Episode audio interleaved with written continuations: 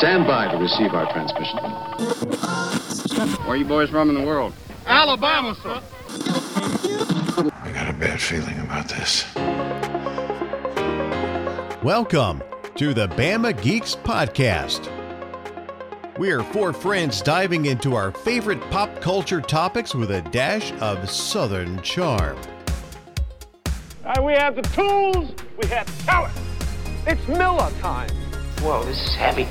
Pizza Dude's got 30 seconds. Wait, what? Crazy? You didn't say I was crazy. You got the wrong guy. I'm the dude, man.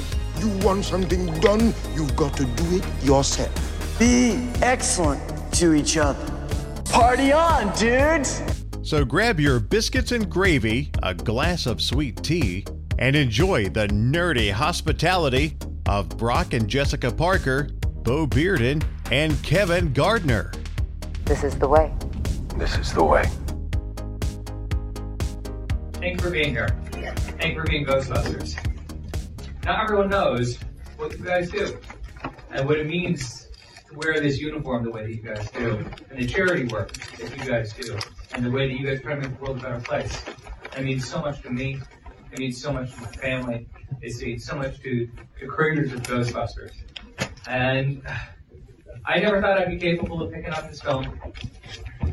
And I thought about all of you as I was making it. I wanted to make a movie that you would love. I wanted, I wanted to give you one more ride in Ecto 1. I always talk about um, seeing Return of the Jedi as a kid. It's a Star Wars film. and coming out of the theater, all I wanted to do was know what it was like to get on a speeder bike and ride through the forest on Endor. This is a movie about the rest of us. The first two movies, they were, they were about the guys. This one is about us. All of us who always wanted to be Ghostbusters, including me, by the way. We want to know what it was like to ride an Ecto 1.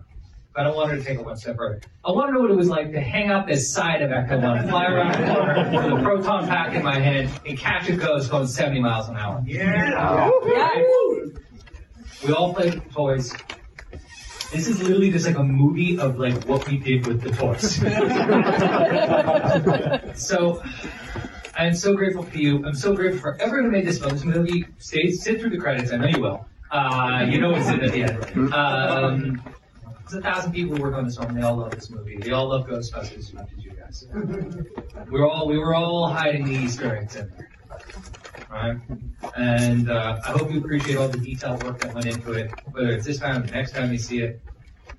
More than anything, I just hope you love this film because it, it you never expect a tentpole film to be the most personal journey I ever went through as a storyteller, but that's exactly what it was.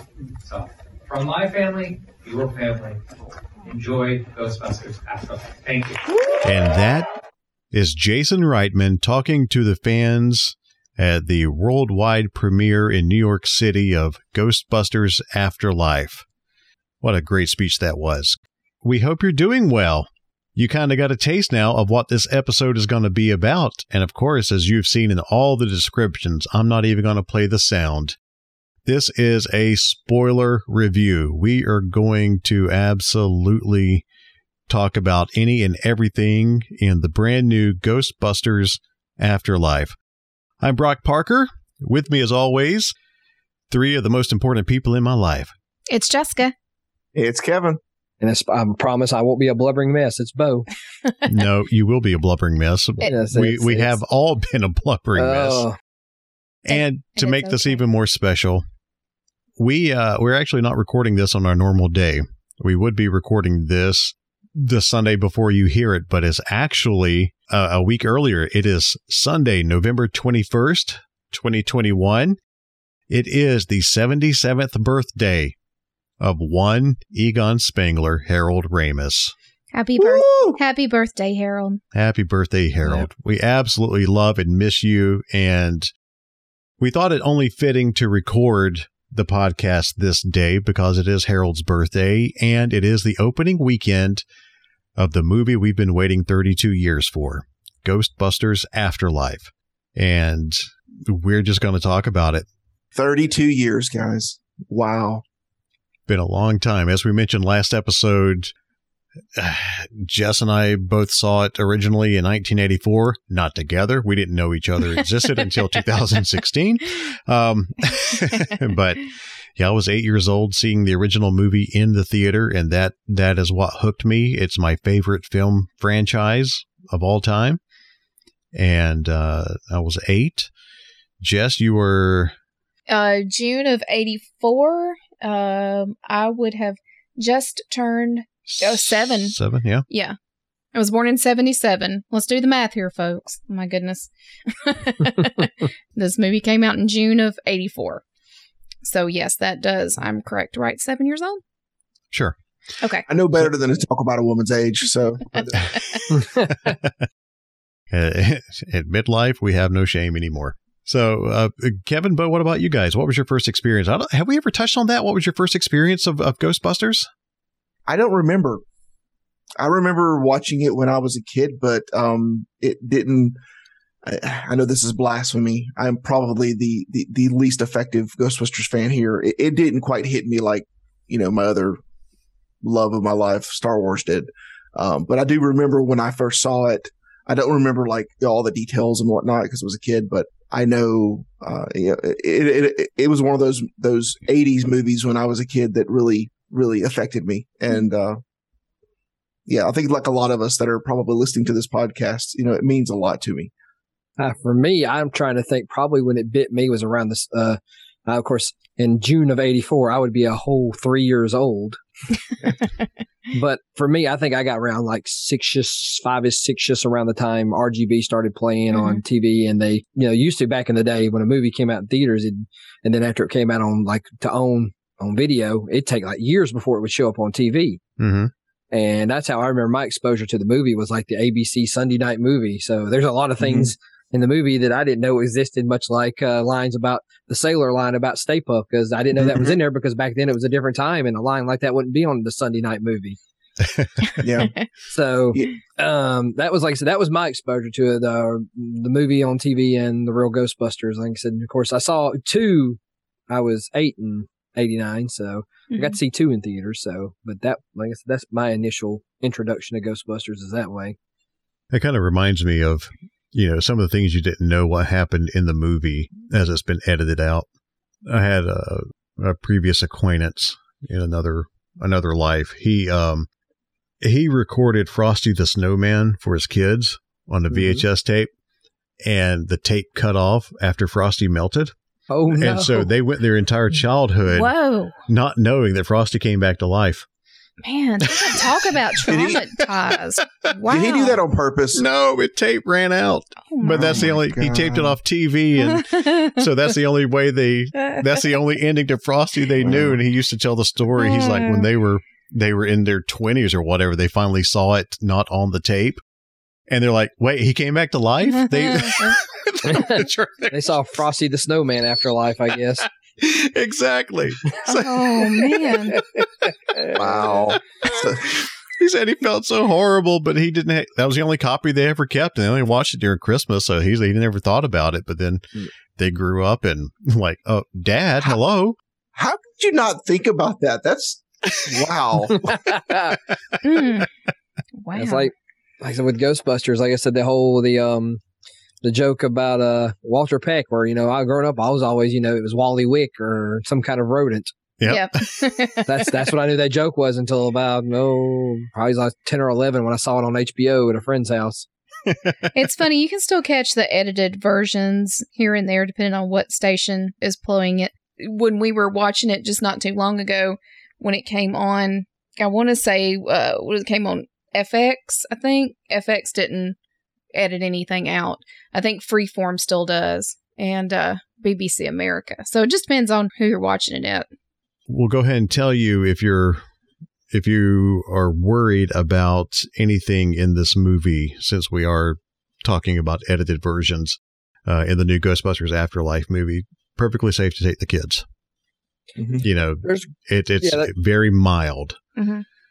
as far as language. Two, yeah, language wise, and one or two, I guess, what you would say, alluding to things, but like nothing. Yeah, nothing. Yeah. You're going to be like, I mean, oh my gosh. Yeah, I mean, the worst thing is, is jump scares. There's there's yeah. a handful of jump yeah. scares in it, and they and they will get you kids. And I mean, it, They're they, still they getting got, me. They got all of yeah. Yeah. Like I said, I took my six year old today, and like I said, there's one or two that got him, but he he took him like a champ. Also, I gave him a heads up. I was like, "Hey, there's gonna be a scary part here, so there you go." So You're you much know. nicer than I am. When I take my kids, by by the time this airs, we have, that they would have already seen it. But when I take my kids in a few days, I'm not telling them anything. I, Well, you- I want to sit. I want. To see their reactions. Well, you've got like teens and preteens, or both of them teens now. Either one's way. about to, or the, the the last one's about to be. Okay, so you yeah, you got you're in that area, so it's good to mess with them. Then, like I said, my Oh. little boy, he's six, man. I you know that's some you know nightmare fuel is going to be sleep depravity fuel for me, I guess. You know, so My son is very skittish. He is extremely skittish, and so I, I'm not telling him a thing. I want to see him jump because he, if, if the sound gets too loud in the theater, he jumps, and I'm like, okay, And then he screams. You tell him, "Take a salt tablet, and walk it off." be a man. well, and and while we're kind of on the subject of of kids and stuff, and it's you know I've seen a lot of uh the kids coming to see the movie then the in the showings we have uh we've been a part of. And prior to us seeing the movie we like I said, we were doing everything we can to avoid any type of spoilers or any any giveaways prior to seeing the movie, and that went along with a lot of the um, late night TV interviews that were airing prior to seeing the movie. And one thing that was, I, I think, in this in the uh, the Seth Meyers interview that came out with the guys, you know, this is one thing Seth was talking about. You know, him going to see the movie as a kid and the fact that you know Dan Aykroyd said they were very mindful even when they made the first movie that they were trying to create a movie for everyone you know with for kids to be involved for parents to bring their kids for families to come see it so they were very mindful of that when making the movie and you see them continuing to talk about this in the interviews that they've been giving here recently that you know especially Ernie Ernie's talked about you know his experience is seeing the you know, where you've got not only, you know, maybe grandchildren, but great grandchildren of people who originally viewed the movie and to see Yep. how this movie will bring families together to uh, Oh. have the, the fandoms and the costumes and the love of the movie. So, Well, I think family's a good project because I'm on July. That's the main story of the movie. On top of Ghostbusters, it's, Mhm. a, it's a good family story. yeah. That's that's was one of the heart of this uh, of this film for Jason was it was about family. Yeah, definitely being able to work side by side with his dad, Ivan Reitman, who Mhm. gave us the first two movies and Yeah. now has passed the torch to Jason. And I, you know, tell you up front, I hope Jason gets involved more in the future with Ghostbusters because, man, he did a fantastic job. Mhm. You know, but before we start discussing the movie, uh, you probably, you know, who cares about critics? I don't. Yeah, we don't care about critics. this movie is an absolute love letter, first and foremost, to Harold Ramis. Yep. One hundred And, percent. and then, second, a very close second, is a love letter to the fans of Ghostbusters. Yep. Uh, Mhm. You know, we. And and before we go any further, I do want to say that so far as love letters to fans and movies being made into them, this one did a much better job at it than um, a certain Star Wars movie. um, yeah, the yeah, And this is coming Uh, from our our biggest Star Wars fan of the bunch right here. Biggest yeah. one I know. Well, well, mm-hmm. look at it like this. Think of it like this: they walked so Ghostbusters Afterlife could run. So maybe There you you, know there, there's something to benefit. Oh. No, no, no, no, no. See, see, see, I, I, I will agree with that, except that this is what happens when you actually put a script together and don't just do a round robin and actually work. Anyway, Yeah. Uh, get off on a tangent, but I'm just saying this was phenomenal by comparison. This was very well thought out, very well done. And the, the critics can suck it, man. It's yeah, it- Yeah. they did such a good job. Yeah, you make a very interesting point there because how many years has this been discussed and talked about? Yeah. And people putting together, you know, a script. Oh, a script's out there. And it took, you know, we this is the moment that I don't think any of us ever thought would be possible. And then when we knew that Jason was going to take hold of this and the time that it took to actually put this together and and the three, you know, Ernie Bill and Dan have said this it was just the right time. The script was right. And we weren't going to do it until we felt that it was the right time to do it. Well, it was the right time. It was the right director. It was the right writers. You know, both Jason Reitman and Gil Kenan. Mhm. Uh, they co-wrote this, and who better than to touch a project like this than Jason Reitman? Yep. He was a great filmmaker in his own right, and he has the lore and the legacy like nobody else going into Ghostbusters. As far as you know, second generation Mhm. you know, Dan and and Harold, you know, came up with Ghostbusters and then got in there with Ivan and and all. And from the get go, Jason was there. Yep. You know, Jason has been around these guys his entire life, and he he has always said that he had a vision. If he were to do a Ghostbusters film, he had a vision for a girl on a farm with a proton pack. Well, guess what you get in this movie? Oh yeah. and and let's back up a second, Brock, if you could, for anybody that might be listening, um, that doesn't know how Jason Reitman was involved in Ghostbusters franchise before he became a director, could you explain that a little bit? Uh, there's a deleted scene that he's actually in in the first movie, and you actually see that in Ghostbusters Afterlife when they're watching YouTube. It's very quick Mhm. of Jason, Ivan, and uh, Ivan's wife. Uh, it, it's it's like a split second on the YouTube video when you're watching Ghostbusters Afterlife, but that's that's Jason's first tie-in, and then of course in Ghostbusters 2 when Ernie, uh, you're using real names, when Winston and Ray go to the birthday party, and there's this kid that is he's credited as Brownstone Boy. My dad, My dad says you're full of crap. yeah, my dad Yeah, says you're full of crap. He he was he was the head yuppie larva. Yeah, That's right.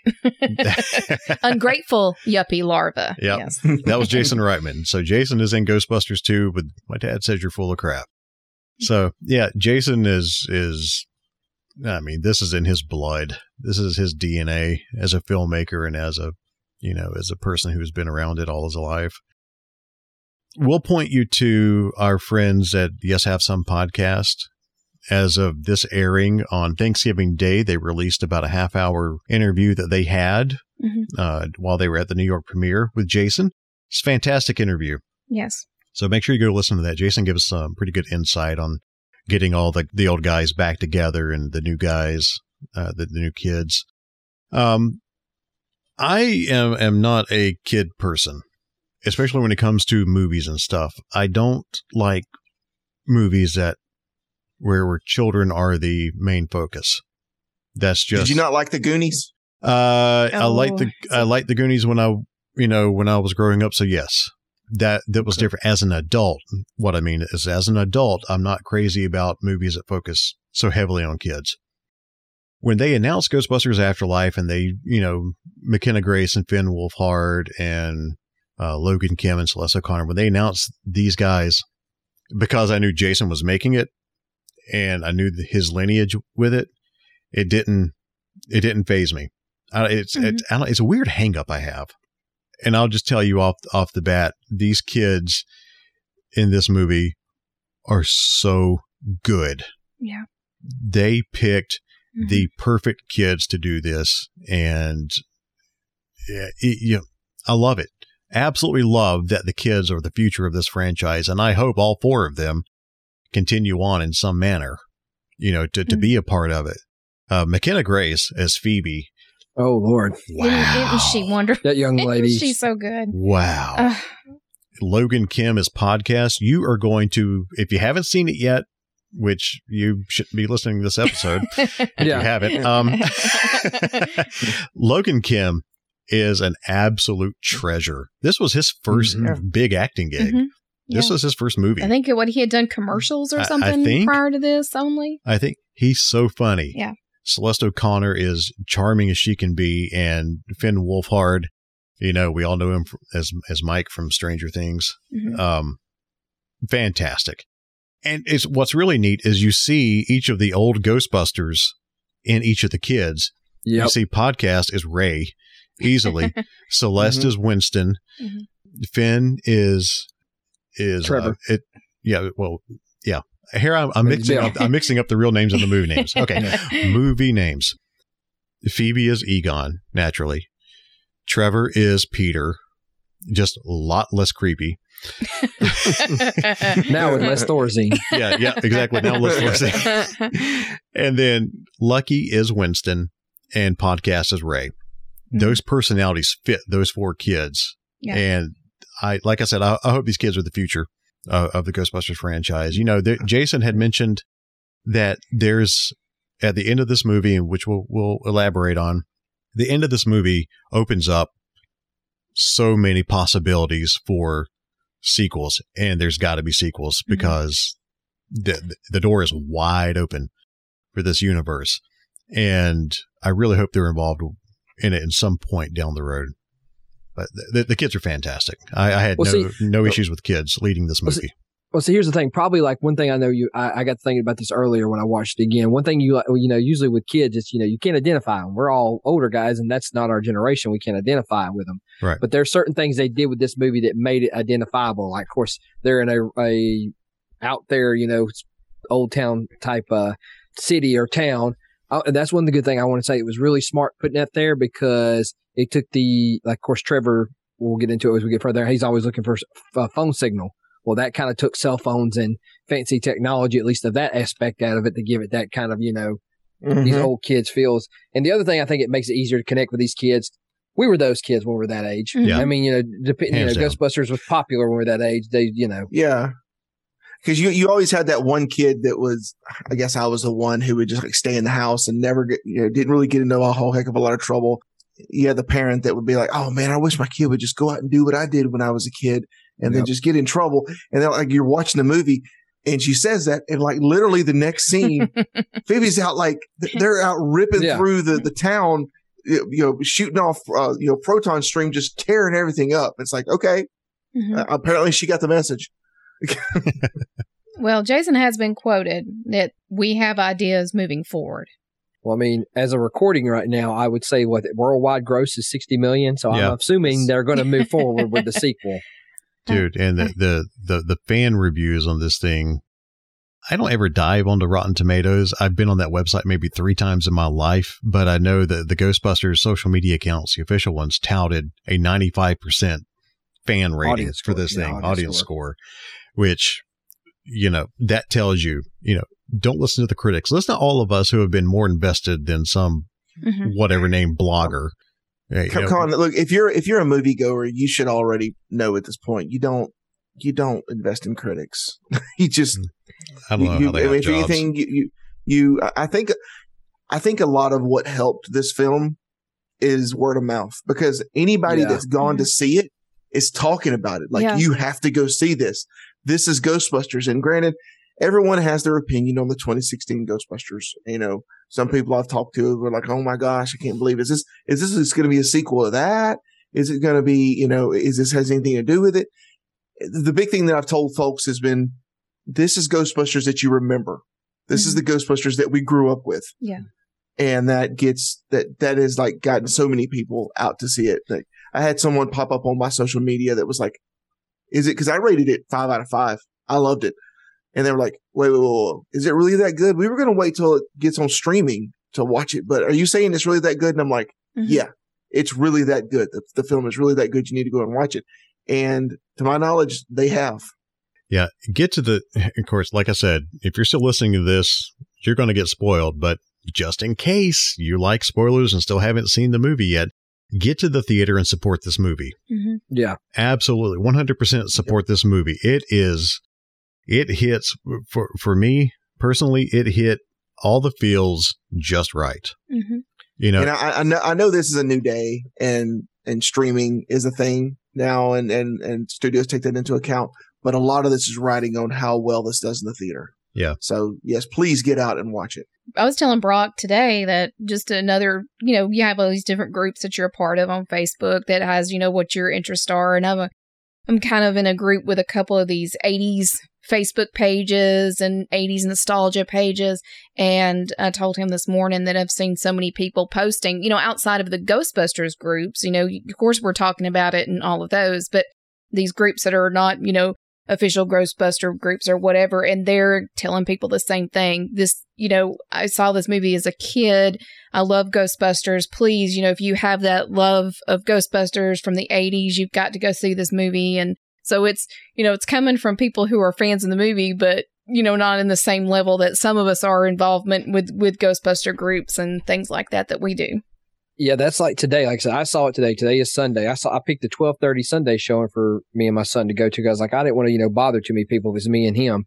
And when I reserved my seat, you know, I reserved it Saturday Friday night, and there was like four other seats reserved. So I was like, ah, it won't be that bad. I get there today, and it's a complete like outside of the you know the first two rows, which nobody wants to sit in anyway, Yeah. unless they like neck problems. It was a packed theater. Like Yeah. every every row was full except for the first two. So I guess you know outside of the the crick in the neck Hey. rows, you know, it was a packed Hey, house.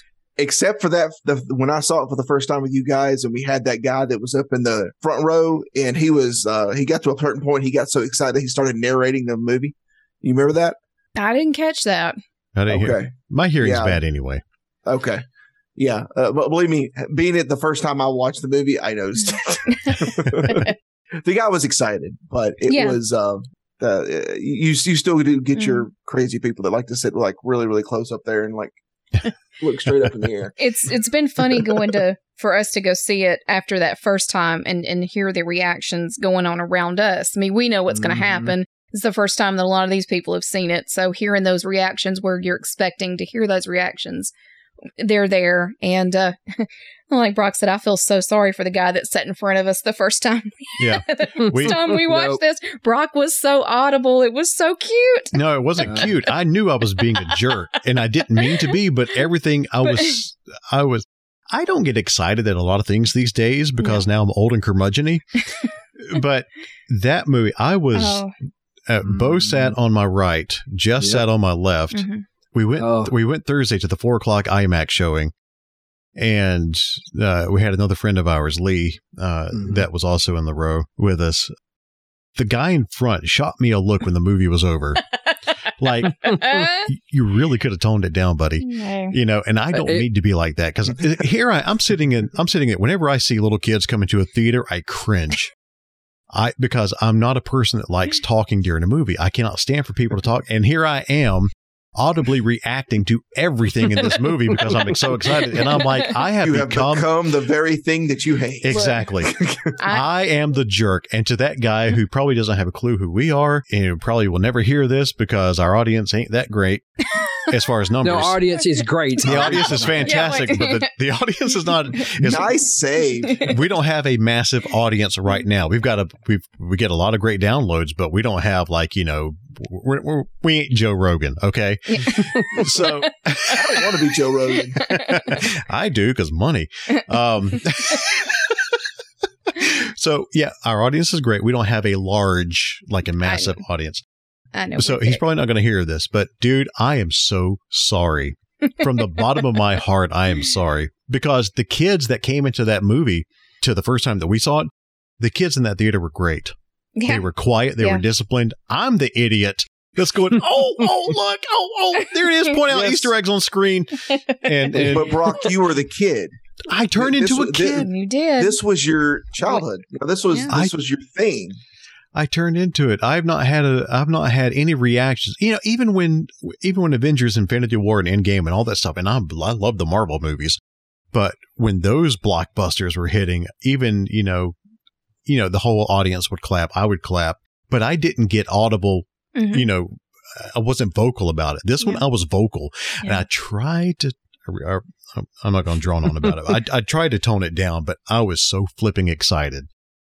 You just can't, Yeah. but you can't help it. It's it's like you said. It's just that reaction. It's that love. It's that happiness, that joyfulness, the blissfulness you're experiencing, seeing these This things is come on the screen. That here it is. It's time. I'm seeing this movie. I'm finally watching this movie. Yeah, you're you're getting a couple of Marvel movies a year, and we're like, okay, yeah, we had answered the Call in 2016, but as far as Mhm. this universe, there's Mhm. not been a Ghostbusters movie since 1989. Right. Yep. So I apologize to that guy. I apologize to everybody Uh, around me. Well, and th- that was very similar to the guy that I mentioned, which I'm sure it was very similar. He he just Mhm. seemed to be about our age, Yeah. And he just got really, really excited about the movie. And he just started like, right. just like he was sitting at home in front of his TV, just started talking. And that kind of, it, it I, I honestly thought you guys heard him because Didn't he- it- I didn't, didn't- say a thing about it because it didn't phase me. I was like, I, it, the guy's excited. Did It's he fine. say something about Baskin Robbins?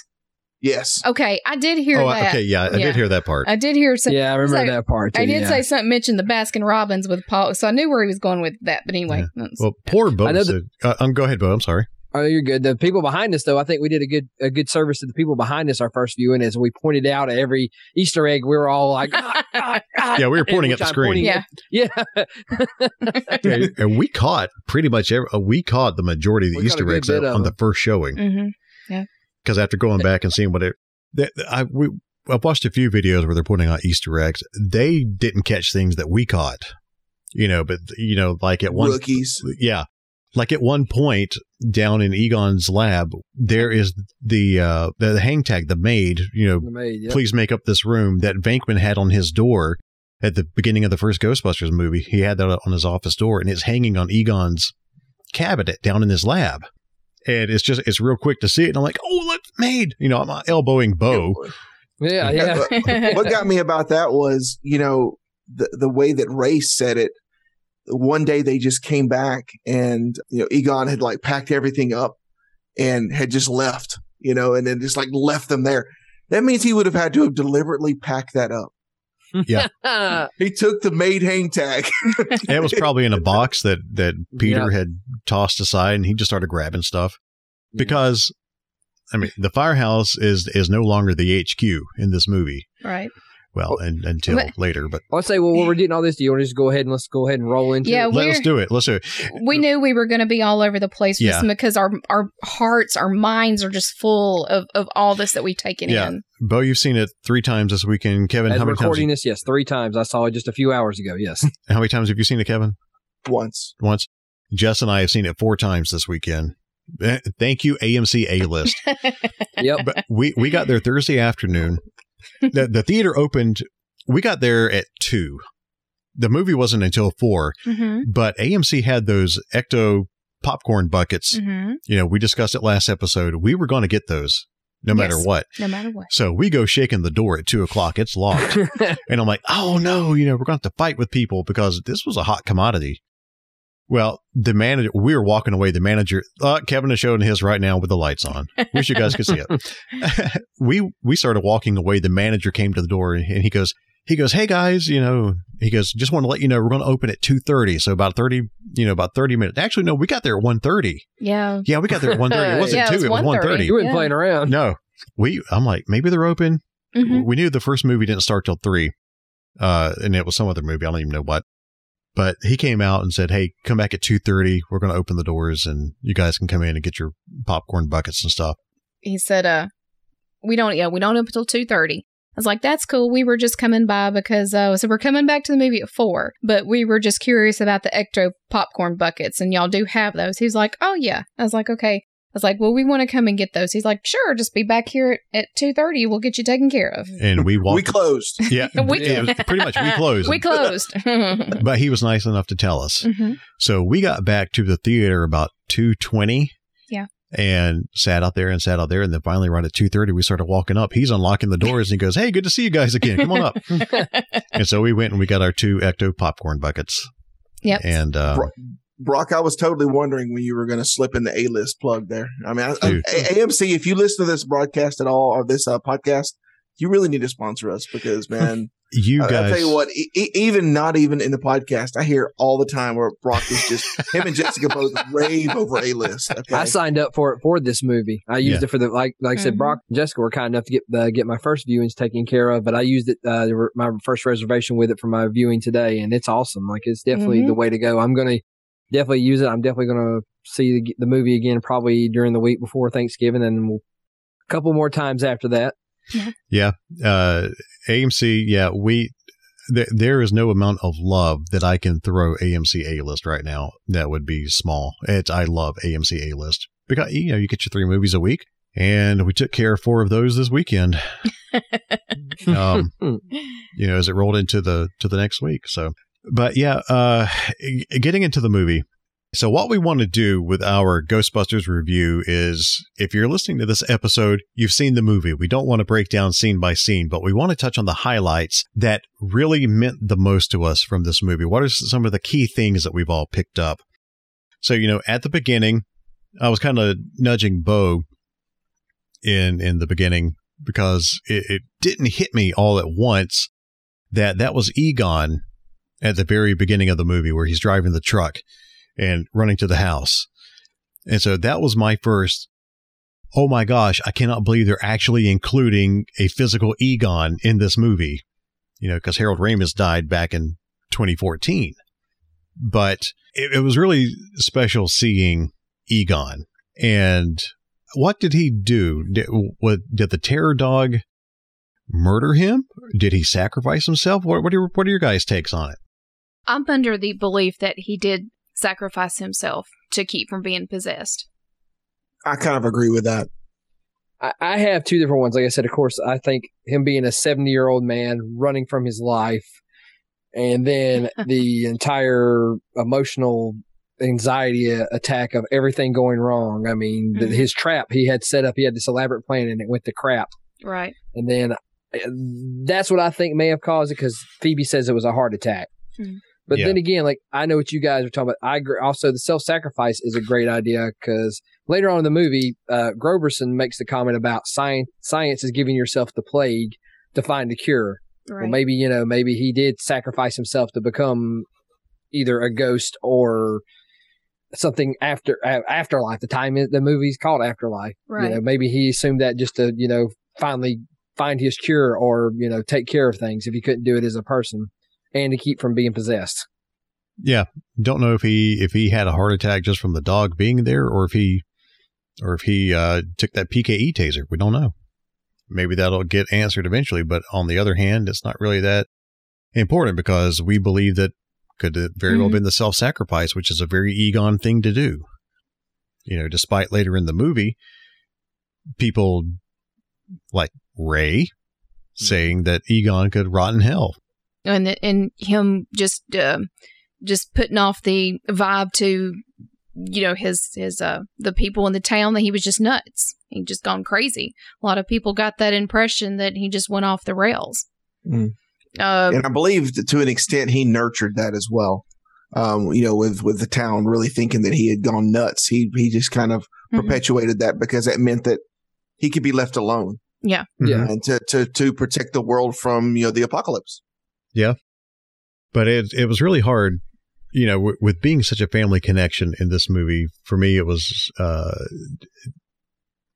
I don't, it, it was really hard to see how much his family, especially you know Callie, his daughter, uh, just didn't like him. Mm-hmm. You didn't have it, didn't want anything to do with him. You know, they just, you know, they moved from wherever they were, they get evicted and they wind up in Summerville. Janine is there. You know, Janine shows up and you know, basically she's been Egon's caretaker, at least as far as finances and, and business deals, mm-hmm. you know, so he could concentrate. Did, did Janine have an idea what Egon was doing? Because she's taking care of all of his affairs, money managing, stuff like that. You know, he's he's got no money. Mm-hmm. You know, at, at this point, we're we're learning he doesn't have money. Like I said, Janine's been taking care of it, but how, how does she fit into this? We only see her for a brief moment mm-hmm. at the farmhouse. They they had that special connection, you know, that was established in, you know, the 84 movie. I think if he had any if he wanted to confide in somebody about what he was doing, I think that she was the perfect confidant for him. But we don't know that. That's just one of those the hidden mysteries that we find ourselves uh, with this movie. And we were told, we have been told that this movie is is is a mystery. There, it's going to unravel like a mystery to us. So I, I just think that he had a hit. I feel like deep down he would have been able to confide in somebody like Janine.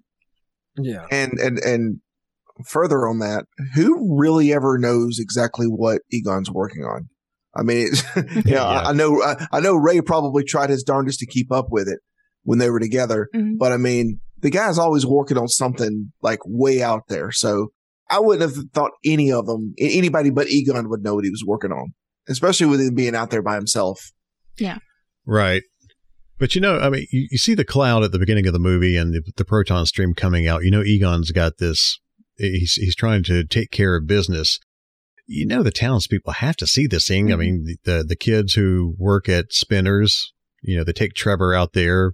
Uh, Lucky is there, and it, it, they constantly go to the mountain. Mm-hmm. So th- they have to be able to see these things. This mountain has to be within view of of the town. We know it's in view of Egon's farmhouse because right. there's one shot that you see what? You see the farmhouse and you see the mountain in the background. Well, it's in view of the town, like in the shot of the out the, out, the outside of Walmart. You can see the um. Yeah, that's the, right. The terror dog that comes out of the mountain that comes down and swoops into the mm-hmm. store. So it's at least in view of somewhat of the town. Yeah. Yeah. Would be the strangest thing you've seen outside of a Walmart. but I, am really curious where Janine has been during this time. And, you know, at, at the end of the movie, and we'll, we'll touch on this in a second, but Janine is back in New York. Yeah. At, at, that point, is, is she been mm-hmm. living in New York, taking care of Egon's affairs from afar? Or has she been in Oklahoma from time to time, just checking in on him? I, I seem to think that there she's had means to go back and forth between both cities, and I, I think that kind of ties into where we're going to hit towards the end part, the the third final act ish uh, after credit scene on this. But that's kind of where I'll go with that at that point when we get there. That conversation that happens where she's trying to piece together what happened to the guys, the original guys. Has she been in New York? Because she's mm-hmm. got questions Mm-hmm. We'll get to it. Well, I mean, we, we look, guys, we, we know that in the movie it was stated she was extremely disgruntled with her job. You know, they weren't paying her much of anything. So, I mean, what's what's to say that after you know, since this kind of leans a little more on Ghostbusters one and not Ghostbusters two, you know, obviously the events of Ghostbusters two happened, but you know, what's to say after everything it got to the point where they were only getting so many calls, she just left. Well, yeah. Yeah. I mean, the the whole the and and you know, and at the point in this movie, we're going to realize everybody went on some way with their life at some point in in this group of of guys that were together at one point in time that were a team. Everybody went their separate ways. Yeah, and that's very very well documented that for one of these conversations. But yeah, the anyway, Janine's got a hand in this somehow. She knows what Egon's up to to what degree we don't know exactly what she knows. She just we just know that she's been taking care of Egon's finances, and um, she finally gets to meet Callie and and the rest of the family, mm-hmm. and just just just based on some some dates and everything that that we've noticed in the movie, Janine, and the fact that Janine is just now meeting Callie. Janine's not the mother. Yeah. Who's Callie's mother? Right who's and, Phoebe's dad? We don't know, and I'm hoping that will be answered down the line because this thing is wide open for interpretation and sequels. And I, yeah, I wanted to add, I really hope that isn't answered in a behind the scenes thing or like a commentary or something. I really hope that that gets saved for a future sequel. Yeah. Something fleshed out. Yeah. Mm-hmm. Well, and, and by timelines that we learned throughout the movie that, uh, and discussions we've had and that's been amongst out there that Callie had to be born prior to the events of 84. Yeah. Yeah. yeah. And that's, you know, like I said, that was based on the dates we saw when she's down at Egon's lab later on. Mm-hmm. So, but we, you know, the kids don't know who Egon is. They don't even know his name. No. Well, they they mentioned later in the movie, like the events of, of the original movie happened 20 plus years before they were born. Mm-hmm. Yeah. Yeah. So the kids, yeah, at this point, Phoebe and Trevor don't know who the grandfather is. Callie has apparently never told them because Phoebe well, she, flat out says, "Why didn't you ever tell me my grandfather was Egon Spengler?" Mm-hmm. He was a smart. He was smart like me. Yeah, he's not nuts. He yeah. knows, he knows what he was doing. You know, it goes back to everybody in the town thought he was crazy. I mean, even one of the ladies at Spinners that brought the food out to Callie, you know, hey, you know, how long you here for? Well, we were moved into the farmhouse. Oh, the dirt farmer? Oh, yeah, you knew my dad? Uh, no, we didn't. Nobody knew your dad. so yeah, Egon definitely kept him kept to himself, and you know, when Callie's later in the in the hardware store, you know the the hardware store owner calls him the dirt farmer. Wow, dirt farmer's got a family. So why does everybody keep saying that? Mm-hmm.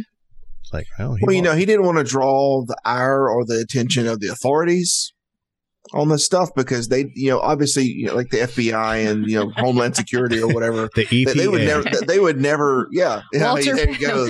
Walter Peck Jr. would show up again. yeah. I mean, they would never understand that. I mean, could you imagine trying to explain that? It would be no different than trying to explain the whole thing in the first Ghostbusters movie. Yeah. So you know, he, he it actually was to his advantage for everyone to to a- to ask questions about the mystery and not about what he was doing. Yeah. Well, getting back kind of into kind of a little bit of character development as we move on, because we're going to be talking about these characters and Well, like all, all of them, it's, that's the good thing about it. Like even, uh, like even though you know each kid's supposed to be a different representation of the ghost of one of one of the Ghostbusters, they all kind of have different personalities of each one. You know, like you said, Mhm. at the the same time, you know, podcast has got that Ray childlike quality. He also has that Venkman like confidence about himself. All of them are kind of Neapolitan. They're they're Yeah. they've got Yeah. a blending of all the Ghostbusters. Yeah, exactly. yeah, he's definitely uh, he's definitely got some charm and confidence for sure. And, and like I said, even though like with Phoebe, like Phoebe, even though she's very, she is, she is the the successor of Egon. She does she, her, some of her her with her jokes and how she kind of jokes around. She's got a little bit of the, the playfulness to her that you know Egon, even though even he was kind of this just a straight scientist, he did a few funny things, but Phoebe's a little bit more more of that, you know. hmm Yeah, Phoebe's got the the the dad jokes that we Yeah. all we all knew Kevin would love Oh my god! from the get go. Mhm.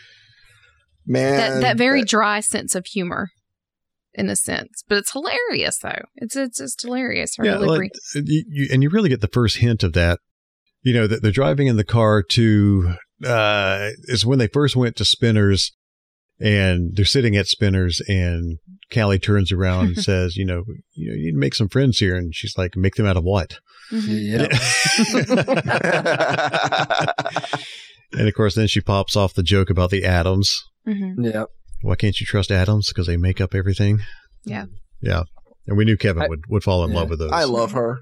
And like I said, I know we're skipping around, but like I said, still the, the best dad joke, but I, I still say it's dad joke, but also very Harold Ramis, National Lampoon, Second City style, but the hamster and cigarette joke. I mean, Yeah, where they're going I- out, they they're lowering themselves into the to the mine of the Gozer Temple of Shandor Mining Company. Mm-hmm. Tell the joke. Uh, wh- what does a cigarette and a hamster have in common? They're both completely harmless to you. Stick one in your mouth and light it on fire. I mean, and that's I know what a what an odd sense of humor uh, that that is, but it's oh, it's amazing. it's a great joke, and I kind of wish they would have saved that for towards the end when she's telling jokes to Gozer. Like that would. I, I mean, the ones that the Gozer jokes are good, but that one, that one is that one's like to me is my favorite of all of them. Yeah. And she does her joke when she's she's meeting up with uh with Grooberson hmm in the in Oh, the uh, in the classroom. You know, as as the other kids are watching Cujo, she's looking at all his seismic maps and everything, and Uh, uh, you know, he's like, I'm trying to triangulate where these are coming from. And she's like, you know, do you have this third thing, third piece of equipment? And he's like, yeah, I know what a triangle is. She goes, okay, I just wanted to, I didn't know if you were being obtuse. You know, Wink. and then Wink. gives that Wink. little wink, which that ties, that joke ties in. And I don't know if it was intentional, but, you know, Bob Gunton, who plays quote unquote the ghost farmer. That's what he's credited as, but he's the stand in for Egon. Um, Bob Gunton was also the warden in The Shawshank Redemption, which is my number one all time favorite movie. And Phoebe asked Grooberson, you know, or says, just want to make sure you weren't being obtuse. And in The Shawshank Redemption, Andy, Tim Robbins, you know, looks at Warden Norton, Bob Gunton, says, How can you be so obtuse? Mhm. So I'd like to think that's a connection. That's what I took away from it. But I'm a Shawshank savant. yeah, So- you you would like to see your your two loves combining themselves in some way, right? Yeah. Yeah. Exactly. I I, I and just b- by the way, in the scene, there is a Zaxby's cup on Grooberson's table. There's the tie I didn't. Yeah. I Yeah. did not notice that. Next time you see it, look down in the lower left hand corner, and it's, it's just the tip top. You see the Zaxby's logo on the cup. this character of Phoebe just has my heart completely. She is so wonderful, and I love her the way she uses you know humor to try to break the ice with people, or uh, you know to get in to get in with him because she's she's a little awkward. She's a she's a little quirky, little awkward little girl, but she's worse. She's trying to use that sense of humor, you know, to to reach out to people. There's a lot of really neat little Easter eggs scattered throughout, Mm-hmm. you know, this scene. Like I said, there's a Zaxby's cup there. There's on the the board, the dry erase board, there's a 143 JMR, which, you know, kids today, or at least of three years ago, you know, 143 is a way to say I love you because, you know, the four four letters in love and three letters, uh, you guys know. Yeah. But JMR is that Josephine Reitman? Was that was that Jason's way of saying I love you to his daughter in an Easter egg on Mhm. Grooberson's board? Yeah. I don't know her middle initial, but that's what makes sense. It's not Jason's middle initial. so, um, another Easter egg as they're walking by the theater. You've got Cannibal Girls playing as podcast and and Phoebe are walking past, and that's that was Ivan's first film, correct? Yes. And it was also what? That was on the theater marquee in Ghostbusters too. So that's a that's a tie-in. Mhm. What else sticks out to you guys around this first act, where we're getting to know uh, getting to know the characters? mostly like I guess you know, even though they're a very not really say dysfunctional family, but they are not the the perfect picket fits family. They they all care about each other. Trevor cares about Trevor and Phoebe. Mhm. They both care about their mom. Their mom cares about them, even though it's not perfect. They actually, which I mean, what family is perfect? Right. You know? Exactly. So that's that's kind of one of the big things. Like I said, of course, that goes back. The main theme of this movie is family, and it, and then as it and as it progresses on, it's not even just about the family you know you're related to, but it's the one you make along the way. mm-hmm. Exactly. Yeah, it's just like the original four guys coming together. All these Yeah. characters, all these kids are coming together. This kind of ties into a later act, but just the feeling of absence and abandonment Mhm. um, that you you get from his family family it kind of echoes it you know when we actually get introduced to Ray whenever Yeah. she you know when, when- whenever uh, Phoebe calls Ray and he's Mhm. like you know he, he he he delivers the line you know he could he could rot in hell. And uh, you, you just you, you hear that emotion in his voice. It's like man I mean y- your first thought is oh man uh, you know, he, he really screwed up. He's he's he he's abandoned a whole bunch of different people, but it it makes the, the ending even better when everything comes together and and you know everyone is able to come to terms with it and realize that he did it for a good reason. Yeah, Yeah, Well, those and at, of course at the beginning of the movie, all these reasons are totally unknown. You know, Mhm. why why did this man abandon his family? Why did he abandon his friends? And you know, and you're talking about with Callie, you know, that evidently, you know, Phoebe and Trevor's father is out of the picture. So her having that closeness with her kids means, you know, that much to her. Their father abandoned them or is no longer in the picture. She went through the same thing growing up. So I think that that's one reason, you know, she is what she is with her kids. yeah, and you don't really realize what Egon was doing until we get to the part where Ray explains it, why Egon left, why he did what he did. But you see that maybe the spirit of Egon is Mhm. really trying to connect. You know, he, he's really trying to Yeah. show that that he's trying to show Phoebe his purpose because you know he he knocks the chessboard off her windowsill. The Yeah. PKE meter lights up whenever she, whenever he's around, and he leads her to his mission. He sees in her, you know, even though he's never met her, Mm-hmm. he sees in her that, you know, okay, this girl knows this is she, she can pick up where I left off. So she, Mhm. you know, she gets led down to his lab. She fixes the proton pack, you know, with it with the guidance of Egon's spirit as he's pointing the light everywhere. Mm-hmm. You know, I love lamp. Yeah. Um, he guides her along with the with the lamps. Yeah. right. Yeah, and he's he's he's pointing her on that path, and you know, and she's realizing, you know, hey, he's he's not nuts like everybody says he is, and Mhm. he cares, and he's he's just he's up to something. She hasn't quite figured it out yet, but he, he's up to something. Yeah. You know, and of course that revelation to her comes later when the sheriff has got him in jail and Yeah, who you to call? Well, she's got the phone number based off the old Ghostbusters commercial, so mm-hmm. she calls and there's Ray in his in his bookstore and she talks to Ray and Ray gives her the the whole backstory of you know why the business shuttered, why the business failed. Mm-hmm. And Egon to them to to Peter and Winston and Ray are you know Egon is the one who turned the back took all the equipment, took the ecto, went to Oklahoma and said bye.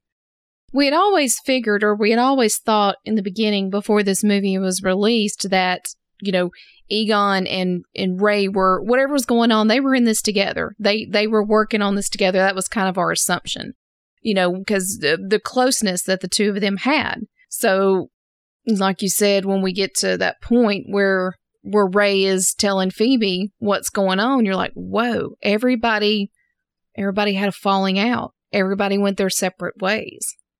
Ray talked a lot about how Egon even freaked him out. And, you know, he got a little yeah. creepy for me. And so Egon took off and, you know, everybody thought they abandoned him, but Egon was, you know, at the same time piecing together, you know, as, as you see in, in the mine shaft, uh, in in around Gozer's temple down there. You know, all these years are written around the the top of the of the mine there, signifying different events in history. Egon has figured this out, and he's figured out that you know Shandor's, you know, all the selenium came from this one mine in Oklahoma, apparently. Mm-hmm. So Egon went down there to see what's going on, discovers this temple, realizes, uh oh, you know, so that's why he yeah he stays in Oklahoma, takes off and stays stays down there. That is one thing Afterlife does really good. Uh, uh, like it, ex- it, expands on Shandor and his attentions and all that, which I'm hoping I I realize this. I hope it's not obvious, but you know the town. I this might be just me in my head canon, but the town is called Summerville. Well, what was Gozer? A Sumerian god. I don't know if that's mm, me. You yeah. know, okay, that's something. That's kind of yeah, I didn't I catch had. that. That's actually a really I, good point. Yeah, I, I didn't clue into that.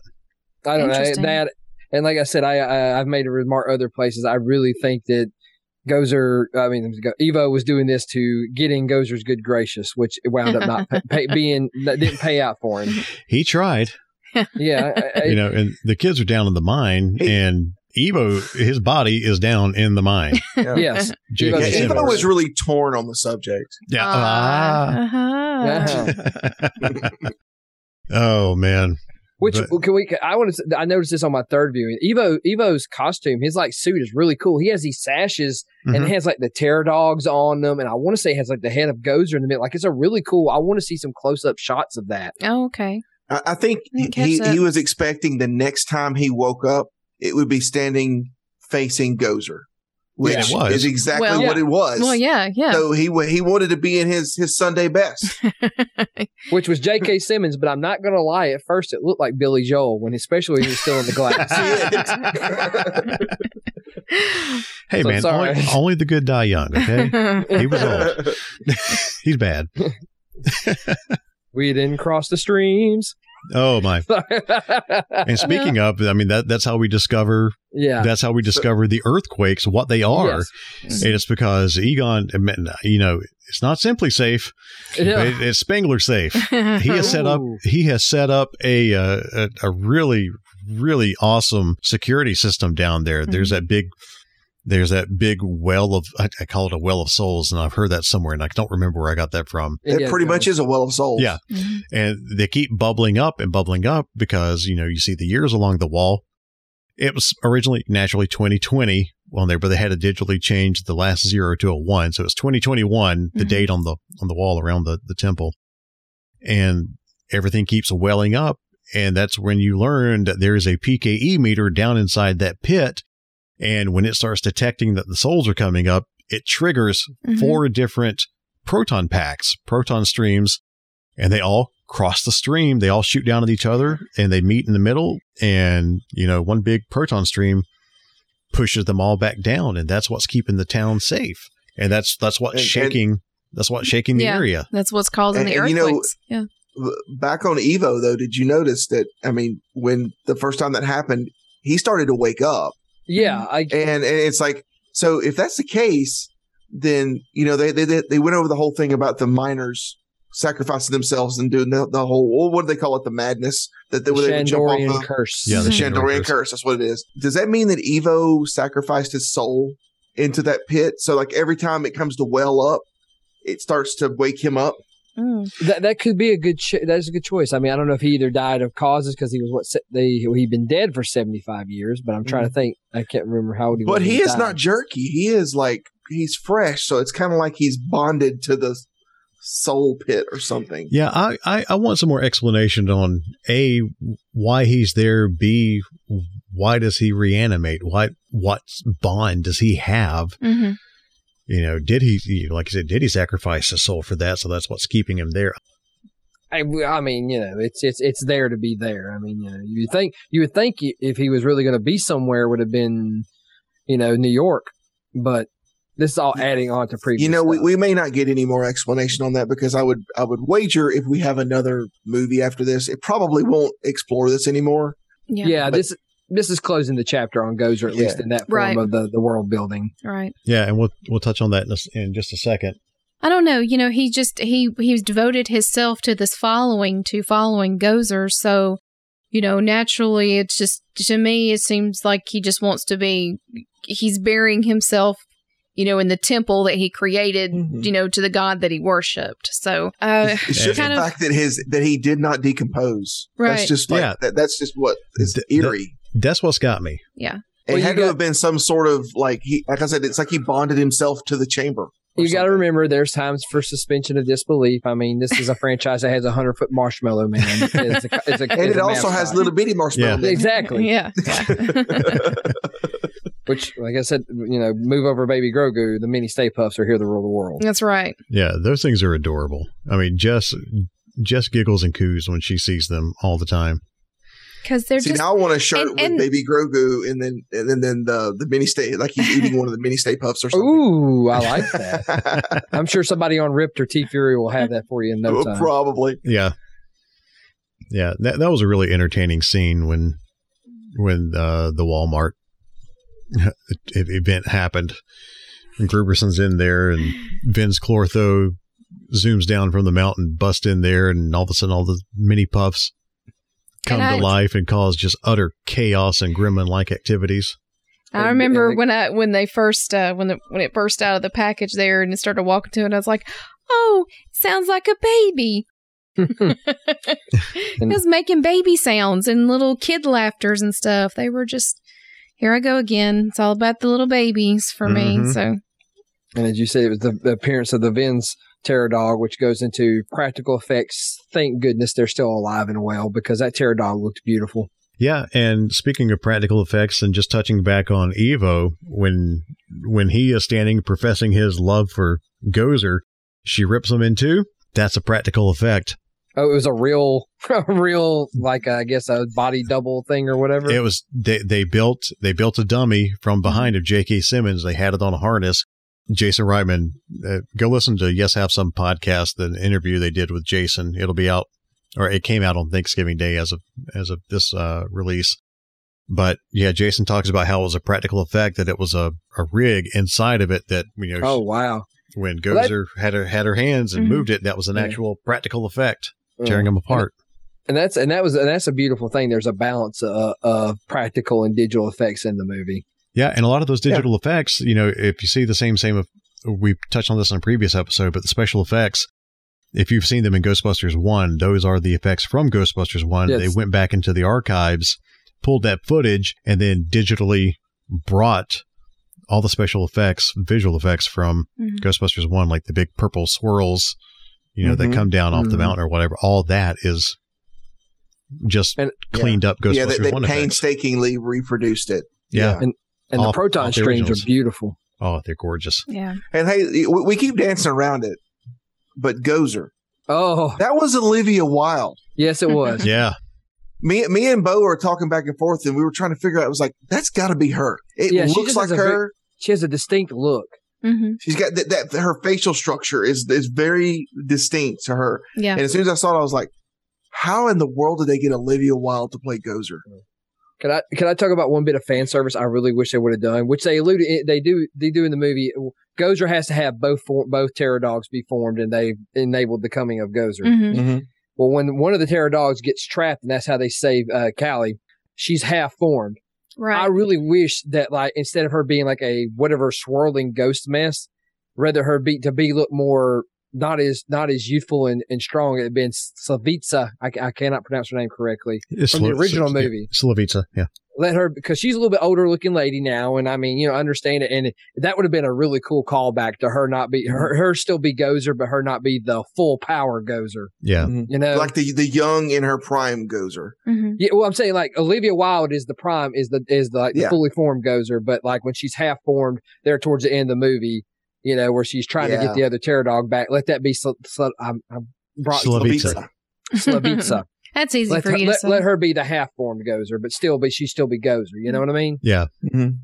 That was just like I'm I'm glad with everything we got, but that would have been a one little bit of fan service I would have been happy with. But you know, it wasn't like the whole movie was not gracious already. Mhm. And Yeah. the, and the fact that Gozer was unlike the last time we saw Gozer, Gozer was actually able to come out of the gate and then sit on her throne. Yeah, Go- Gozer got a lot more screen time in this. That's one of the good Oh, things. yeah. that It was good. needed. Like yeah, like you know, Gozer was the big thing we were scared of the whole time in Ghostbusters, but Yeah. really she was in form Yeah. for what less than a minute of screen time. hmm Maybe and they more. were debating on whether she remembered him or not. And then she starts, and then it just, it, it's some of the things she said, the things she did, they're like, oh yeah, no, no, no, she, Yeah. she, she remembers us for sure. Yeah. Oh yeah, yeah. We'll get Well, to that. Yeah, we'll get to that whole part here in just a bit too, because that's a lot to. That's kind of a lot to Yeah. highlight and unravel in itself. But uh, Well, that's like I say, that's the, that's about where we're about what about what we can all cover in the middle, all the revelations of you know.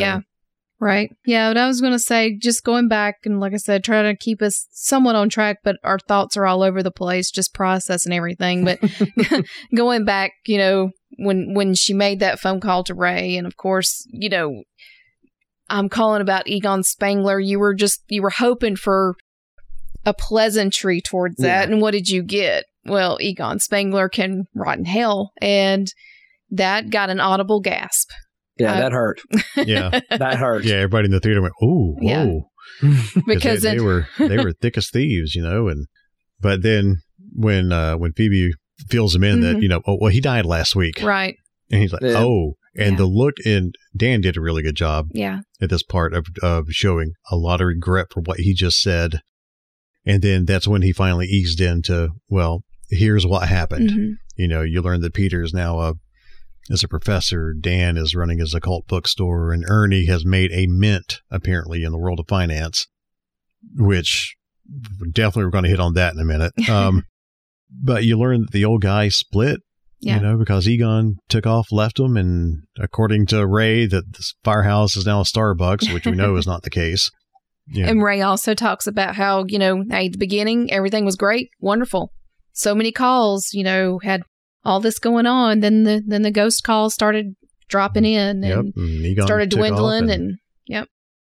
Yeah. So, and but before they could, you know, before they could really jump in on that, you know, uh, the phone call ends. Sheriff, Mm-hmm. who is is Lucky's dad, hung up the phone, and so Ray's got to figure all this stuff out on his own, and we naturally assume, due to events later in the movie, that he's putting two and two together with everything that's happening, and and uh, he's got to he's got to get a hold of Peter and Winston. hmm Of course, after that, you know, you have Phoebe who's trying to explain to Callie that, you know, I need you to, and basically, you know, the, the, the kids have learned who their grandfather is. They've started figuring things out that he's been putting in place and what's going on in the town. They're still trying to explain this to, to Callie, which she does not want to hear because it's just caused, she just knows that her father abandoned her family, his friends, for he just left everybody behind. And she's she still doesn't understand you know that there was a reason for all that.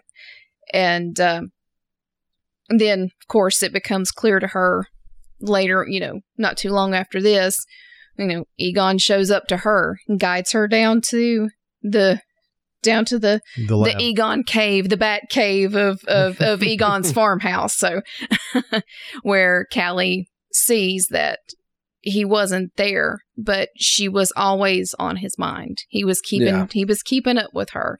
yeah. Um then of course we see this is where Callie gets to the point where she's possessed. Yep. Um, Razul comes after her, and you know, know Vinz has already got Grooberson. yeah, leading up to what we all kind of predicted would be to come about, you know, with the whole situation with Grooberson and not Yeah. seeing him in any kind of flight suit or Ghostbusters related. Um, that him and Callie have become the the source for possession of for the terror dogs to bring Gozer back to life. you know, it, it was neat seeing both Paul Rudd and, and Carrie Coon take on the respective roles of Zuul and, and Vinz Clortho Mhm. because, you know, as Rick Moranis would run around, you know, like the park after he was possessed and, you know, looking into the eyes of the horse and, are you the gatekeeper? you know, eh, you see his, the way he runs is the same way Paul Rudd runs a little bit. You know, Paul models his run and, and movement, physical movements after, after that because he is Vinz Mhm. Clortho. Yeah. And, also, uh, Carrie Coon being Callie, we know when she busts out the window, she kind of has that kind of weird, um, kind of weird run about her too, in a Yeah. sense too. So, yeah, Yeah. And I love the effect where basically, yeah, the, the Zuul dress, she, she Yeah. you're thinking, hey, this is PG 13, you know, don't be, don't be ripping off your clothes in this. She takes off her, she starts ripping off her shirt, but at the same time, her clothes transform into that, into that Zuul dress that, Yeah. you know, Dana Barrett wears in the first Right. movie. It's, it's something very similar, gold and orange, and shimmery. hmm It, it was so many callbacks yeah, to Yep. to the original film. But and and a lot of people were like, you know, hey, you know, where's Ghostbusters two in this? You know, there's the there's the the Geiger meter down in Egon's lab. You see it really quickly when the light pans over to show off his degrees to Phoebe. hmm It's there on the, the table. The toaster from Ghostbusters 2 is in the kitchen of the farmhouse. yeah. So, well, Ray's Occult. Raise a cult's there. So, yeah, Ghostbusters 2 is there. It's canon. It's just that Vigo has nothing to do with the whole Gozer storyline, and and as it's pointed out, you know, they, they stopped Gozer in '84. This time, Egon's plan was to trap Gozer. It was to just Yep. totally destroy Yeah. any chance. So, And you know, and, and going back to talking about how he had developed, you know, he created the the proton packs in the in the cave to shoot down into the to the well. You know, there was four streams. Yep. So to, I was like, that was his representation of the team. There's four Yeah. streams. He could have put he could have put more than four there, but Yeah. he stuck with four. oh, maybe he knows, like in the first movie, he four finely tuned. Mhm. Right. Four, four is the, the good frequency well, yeah. to, to yeah. have. Yeah, it's, it's I just he, like he, to- he knew it, he knew it worked. Yeah. Yeah, and that's why when you see, you know, before they transform into the Terror Dogs, when you see Grooberson as, you know, Vinz Clortho, he's down breaking this security system that Egon has. He Mhm. he's got a big wrench in his hand and he's twisting the proton wand and Yeah. it shoots and blows up one of the other packs, Which- which which essentially just kills off, you know, that fourth stream and that yeah.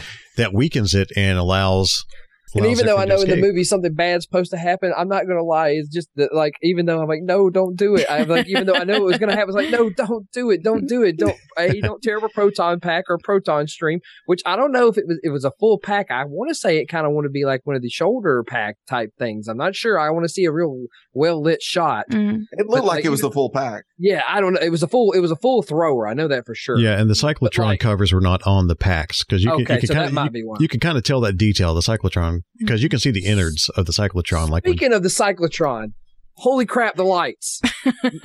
no longer the, the the slowly moving lights. The cyclotron now looks and sounds like a functioning nuclear reactor that fires stuff off.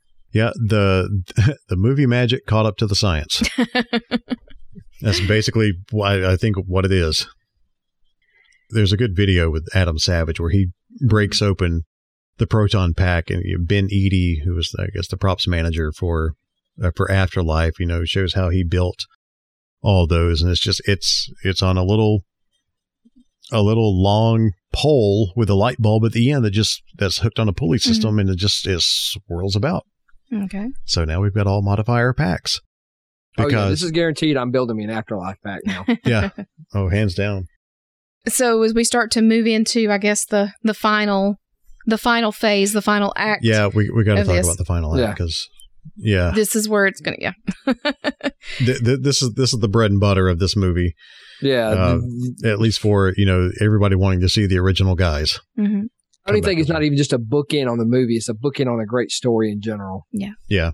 So you get the you get the repeat of uh you know they they go up to they go up to the temple they uh they trap uh, the the terror dog that had Callie possessed Zuul. to yeah to to pull Gozer away from the mountain. This is the whole plan working itself out. And this Um, is where Phoebe is trying her doggone hardest to to crack go. Well, she's killing time. yeah Yeah, she's Because- trying to She's just cracking out the dad jokes Oh. and just keeping me in stitches Yeah. because I freaking love dad jokes and I was rolling over laughing, man. Yeah, and podcast got the RC trap underneath underneath uh, Zuul Mhm. and was able to break her apart. You know, that was such a cool effect to see her ripped in half. See Gozer ripped in half.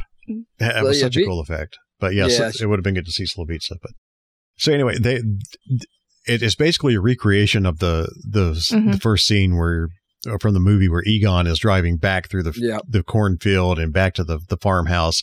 You know, they they've got the ecto in the mine, which there is a side interest to the mine. You know, it wasn't just the shaft the with the elevator to get down into the mine. There's a side entrance Yeah. which you can see in the ending credits. They've got a diagram of the, all the mm-hmm. tunnels and everything that lead into the mine. So they've got the ecto in there. They take off. They take Callie's mom. So they get back to the farmhouse, and you know, basically, half Gozer is walking through the cornfield, and Oh gosh, that is such a creepy Yeah. shot. oh, it's Yeah. great. It's Really it's the, it's the complete opposite of Field of Dreams of if you build it, they will come. well, and, and, For and you know, it kind of echoed the beginning yeah, no, Yeah, it a little yeah. bit. right No, it, it exactly echoed the beginning, except this time Yeah. you see what's coming through the field. Well, Mhm. well, the first time, you know, it, it was one of the terror dogs. This is Gozer coming after. them. Yeah. So yeah, the stakes are even higher. Yeah. Mhm. And the, the power to the house still won't work, you know, very well. The capacitors, which are the big grain tanks, silos or whatever, Yeah. Which reminded me of Doc Brown when they're Yeah. down, Yes. when With they're down in the lab. And they're like, wow, it- he's been down here working on a model. And you're like, oh, well, it looks great. All the detail. yeah It reminded me of Doc Brown building the, the, the models. So the kids are back at the house and they've got, they've explained to Callie this elaborate plan that Egon had been working on that they figured out and they, they recreate, you know, like you said, mirrors the first of the, of the movie. And the whole f- dirt field is lined with traps. And so the, Egon's goal is to get, is to break Gozer apart, get every piece, you know, get Vinz, get Mhm. Zuul, whatever he can, get them into traps. So Gozer's not just banished to another dimension. Gozer's in the ghost trap where they've got control over right him. Gozer can be a he or him, or he That's or right. she. it's whatever Well, it wants to be th- What th- that, that, that version of Gozer. Gozer. Yeah. In, in this case, it's Olivia Wilde. Yes. so you know, Gozer's firing out the out the lightning from her fingers, and and then you know, hey, flat top. Then all of a sudden, there are the three guys, there they are Oh man. and you know it. See, it's hard to see that. It's not hard to see Ernie like that because Ernie doesn't age. But Yes. it's, Dan, we'd already seen, but Bill, it's hard seeing him as Peter at that age. Yeah. Yeah. You know, but and and the guys really didn't move a whole lot, and I understand I- that because they're I think also like I think the lighting for it to be that dark and detailed lighting made them look a lot older than they did. Because I've seen, you know, you see pictures of them at the premiere and they didn't look as that. And I mean, this is two Yeah. years prior to the movie being released, you know. Mhm. So I think a lot of it was the lighting, but they did look old. But I mean, that should have been the effect. Like, you know, Yeah, that was probably intentional yeah. because Yeah. they really wanted to see like, okay, they're they're they're definitely very very much older. And all I know is I wonder if Ducks Unlimited is getting an influx of people buying their shirts. Thanks to Ray. That speech was was that. Oh, that, it's that was so Dan. Ray. That was Every everything about that being the callback to '84 was just perfect, Uh, you know. And, well, and of was- course, Winston. I think she remembers us, and uh, oh, Yeah, when she Ernie actually does. pulls the the the streams apart. Oh my gosh! Yeah, Yes. that's woo. oh yeah, she remembers us. and Bill just and like I said, er, and and oh, Bill being Bill, just throwing off all the lines like, you know, oh babe, I thought we were done. You know, we are all that, and you know, it's uh, it's that whole. he went full Venkman. yeah, I think, and I think that's why that movie, like this last few minutes of this movie, really gets you because it gets you on that emotional high of, oh my god, the Ghostbusters are back, even though they're Yeah. old, they're back. But we got to we got to hit on this moment when Phoebe and and Gozer are are fighting it out Harry Potter style. Yes. All of a Yes. sudden, you see that blue glowing hand reach Yeah. under Phoebe's to steady that stream because you know she's a little girl, and Yeah, but she handled it better than Melissa McCarthy. But anyway, anyway, there is as the camera uh, as the camera pans around her and up, there's Egon. That was the one thing I did not expect to see to actually see him physically represented. That is that was such Yeah. a surprise. But when that blue hand showed up, I'm like, Oh, man. they are they It's about to? powerful. They're, I'm like, I'm thinking, oh, they're not going to show. They're, they're not going to show Yeah. anything but his hand, maybe maybe the side of his face, like they did, they did at the beginning. Mhm. No, and it did not go uncanny valley. They used CG, you know, on a on a live stand-in for Harold Ramis, and it looked great. Yeah, That was when the waterworks turned on, folks. I'm not gonna lie. Oh yeah. Yeah, I should I should not be smiling and crying at the same time, but that's what happened. there was Yeah. there was too many emotions flooding through my system at this point in time. yeah, and- It, it- like I said, it's powerful. Like I said, I, I said on my social media post, my six year old son, he likes Ghostbusters. He's not as nutly obsessed as I am, but like even he audibly went, "That's Egon," and like Mhm. that tells you how powerful it is. Mhm. Mhm. yeah. And well, and the fact that they didn't just do just a small effect with him, he stuck No. he stuck around for a little bit. His presence is there. And- Yeah, they all like you know, and as he's as he's helping, and the other and the other three guys are standing next to him, and you know, Winston cuts his eye. Winston turns his head, and all of a sudden nudges nudges Oh, Peter is- with his arm, and they all look over and like, oh, whoa! Yeah, And of course, Peter later, yeah, I knew you'd show I up. knew- yeah, That's- yeah, that's- and, and and and he stuck around long enough that people were able to get closure. and I'm Yeah. Yeah, and it and and the thing is with especially with Bill, Mhm. yes, Bill, it, I think this was closure for Bill because of that strained relationship that Harold and Bill had ever since Groundhog Day. yeah, You know, they they made up hmm in at, towards the end of Harold's life, but I I think this was closure for those guys too. of course, Oh, absolutely. Well, I, I mean, it could always it could also be like Beetlejuice. You know, they, they were they, they had to go back. He had he had to stay there because he had unfinished business. Yeah, it made me think you were. Uh, this goes back to closure. Like one good thing I'm glad is Egon did not speak, and I think Right. that made the face the face look more real. yeah. he didn't need But to. That, that he was spoke with his eyes, like they talked to him, and he like gave a look or a nod, yeah, and, and- and I think that worked. That worked better most than like the kind of the other where they've took passed away actors and they've spoken. It Yeah. looks very unnatural. yeah, Well, and because he was corporeal, you know, it, it, they they they didn't have to. The special effects didn't have to be like phenomenal, like you Yeah. know when they did uh, Star Wars Rogue One, where they brought back Tarkin, and they Mhm. did Yeah. that, where it had to be spot on, and even then you could still see some weirdness. Yeah. They didn't have to do that. It wasn't as clear. It was kind of like it was staticky a little bit.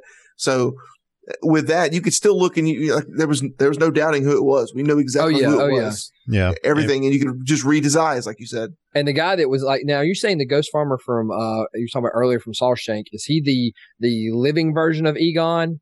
And then the, I think he's both. I thought it was uh there was a younger guy. I cannot think of his name, but he looks very eerily Uh, similar. some guy named Oliver or something, but apparently that was not him. He played some character named Elton that was cut from the movie. So Mhm. I I think Bob Gunton was Egon Mm-hmm. throughout his stand-in in that whole movie because Bob's about that age and has a look, especially Mhm. around the eyes, so, similar to to Harold. yeah, But uh, as as we're winding down here, Violet Ramis Steele, who is you know Harold's daughter, was the second person to read the script hmm uh, behind Ivan after Jason finished it. Jason Gill finished it, and I'm so happy that she and and the and Harold's family signed off on that because that you couldn't have asked for a better way to honor Harold yeah. than what they did in this movie.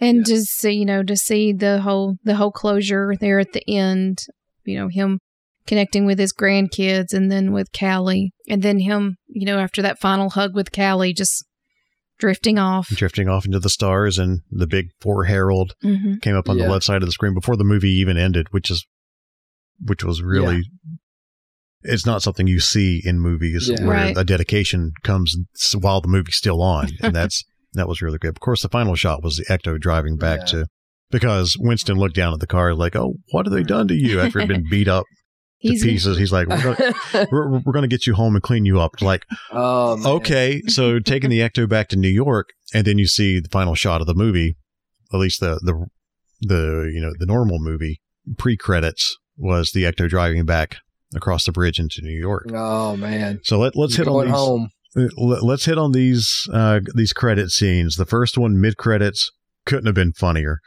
Yeah.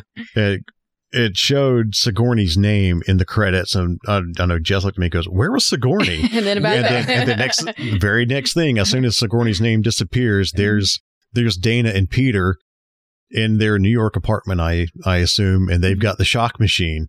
She's got him hooked up to it, and she's showing him the the the Zener cards, Mhm. and you know. He, she gets it out of him. Yeah, yeah. I, I shocked everybody, and the cards are marked, and Yeah. and It it was- shocked only the male students. Yeah. yeah, shocked only the male students. Which was very obvious to anybody who watched. the Oh, yeah. movie. It was like that was exactly what he was using Yeah. it for was a way to get dates. right, and it's a very uh, a very inconspicuous nod that those two are now married Mhm. Yep. because he professes her love, and they're both wearing gold wedding bands. Yeah. Yep. So Mhm. Dana and Peter got married, which was fantastic. Yeah. But I, I before we run out of time, I want to hit that end credit scene. Oh, Gosh. They showed, you know, they showed the uh, the deleted scene of Janine handing him the coin, a lu- her Mhm. lucky coin from the World's Fair, and next thing, and from that deleted scene pops over to Current day. to Janine Yeah. holding that same coin, and she's in an office building talking to Winston. Hmm. And you hear you hear the voiceover from Winston. You know, yeah, Peter had kept it cool. yeah. Peter kept it cool. Ray was the heart. Ray was the heart. Egon was the brains. And Janine's in Winston's office and goes, well, "What were you?" Well, it's a sex appeal. so true. that's the. I don't know who said that line more, Ernie or Ernie or Winston. Oh, or Ernie said that. Ernie's a good-looking man. we know Ernie personally, and Er- Ernie's always a good-looking guy. He's, he's such a great guy. Love Ernie. But uh, yeah, Ernie starts talking about you know what what he's been able to do for himself. You know, he talked. Ernie is is running this massive global corporation. We don't know what it is, but he's you very keep saying Ernie. It was Winston. Winston. It's because I know Ernie I personally. know, right? So- yeah, it, it's it's it's Winston running this big global corporation, and he's he's talking about he helped uh, Egon keep the lights on. He's he's helping Ray in the bookstore. You know, Ray will eventually you know Ray will eventually turn a profit Mhm. on the store. You know, and he talks about building his company and what he's been able to do. And in, while he's talking, it shows the firehouse. Inside the firehouse, old abandoned, which means it was not a Starbucks. Ray's memory is always not that great anyway. or he just doesn't go around that area anymore. He has Yeah. no clue what's there. And they show Winston in the firehouse opening the doors, the ectos rolling into the Mhm. firehouse, and he's looking around. So uh, na- you naturally know that Winston has bought the firehouse. Yeah. But then the one, what what's that? I'm sorry. I want to make one observation. Uh, Winston talks about he started that company with one employee. I I, saw where somebody. Lewis. Yeah, They think it's somebody was Lewis. like, yeah, I think it's Lewis too. I would love it. So I, I, I think hopefully they can get Rick Moranis back into the universe Yes. in, in the sequel. And we know there's going to be a sequel because Ernie, Winston, Winston has that line that you know, seeing E- seeing Egon got the tears out of me. But Winston's line, the last line of the oh movie, yes. got me so hard because we as Ghostbusters fans, we we put the suits on, we we build the packs, we we're- you know, it means something to us. Mhm. But he goes, you know, I've always been a business or I'm a you know, businessman. I'm, I'm a businessman, but I've always been a Ghostbuster. hmm That line drove me to tears all four times I saw it. Yep. Yeah. And the last shot of the movie, of the post credit scene, is the bottom of the containment unit, all cobwebbed up and rusty and nasty looking. Pans up, the blinking red light Mhm. on top of the containment unit. Yeah. hmm There's going to be sequels, and this opens Yeah. up so many possibilities. The the the sequel world is now wide open. But Jason, in his interview with Craig, Abby, and Jake, he said that you know Ernie had kind of gotten the shaft a little bit. Well, not not a little bit. He said a lot with promotions and placement in the movie and stuff because the other three guys. Mhm. Yeah. But he said his vision for the future of Ghostbusters is Winston Yeah. and Ernie. Oh, Winston, like I said, he's become the Bruce Wayne the Bat- uh, uh, yeah, of the Ghostbusters universe. He's the benefactor. where, e- He's, where Egon was Batman with all the poles and stuff he installed. You know, well, I mean, we, we think see so. the Lucius Fox. Yeah. I mean, we, we, we based on based on what he said, we assume that's the way it's going to be. Well, yeah. yeah, I mean, you know, because but And the, that- Let's be the door is there. But that, that's that's why he envisioned. And that's why I like to think too that that he had a hand in assisting Egon. Maybe Egon didn't know this or wasn't aware, but I think Yeah. Winston's been behind this, the support of his friends this whole time. Yeah. Um, and I did like the fact that it ended with Janine and Winston talking together, being that you know the first person Winston met be- upon becoming you know the Ghostbusters is is interviewing with Janine. So Yeah. seeing the Yeah. two of them together in that and, scene and was that's where my my thoughts earlier is. Where is Janine currently? Is she in New York? Mhm. Is she working for? I, I don't think she's working for. Winston, yeah, Yeah. Yeah. she's she's she's kind of learning questions. about that Yeah. as we do. yeah. So But I think they've been, they've definitely been in communication. yeah. So well, th- th- there's a lot we could touch oh my on. gosh. I mean, we could re- recap the movie and everything else in, in depth, but you guys, if you've listened to this, hopefully that means you've seen it because we just spoiled everything. Um, almost everything. You know, we, we spoiled the big ones at least, Mhm. but there, there's so many good things in this movie and so thrilled. And I think you said a $60 million opening weekend worldwide, which is fantastic. Yep. And, um, you know, this movie, I don't think you could have asked for a better movie. I agree. Ghostbusters movie. This was this was beautiful. This was the biggest love letter to Harold Ramis and to the, the fans that that I think you could have had. It's been worth the wait. It really has. Yeah. 32 years, and I hope there's not 32 more because I'll be dead. Um, well, at least I'll be, you know, Bill's age. Um, then again, I just say, I just keep saying thank you, Jason Reitman. Yeah. Thank you, Jason Reitman. Yeah, I know all the guys, Ghost Corp, Eric, Mhm. and all them. They Mhm. they've given us a special gift that I it's it's better than I could have imagined. Yeah. Thank you for bringing our guys back together. Yeah, Yeah, and th- this could be the final ride for for Bill and Dan, and that's that's And- perfectly fine. and Yeah. that, that's okay. This was the send off they need. You know, hopefully exactly. hopefully Bill's going to the farmhouse, getting his cocoa with a hint of whiskey in it, like I said. So, um, but hopefully it's not. Uh, I'm really hoping it's not the last for Ernie because th- they have they have opened up such a good door. At least in the next sequ- in the sequel, they've opened up the good door for Ernie for Winston. I, I know for Winston to to No, make it all happen. Yeah.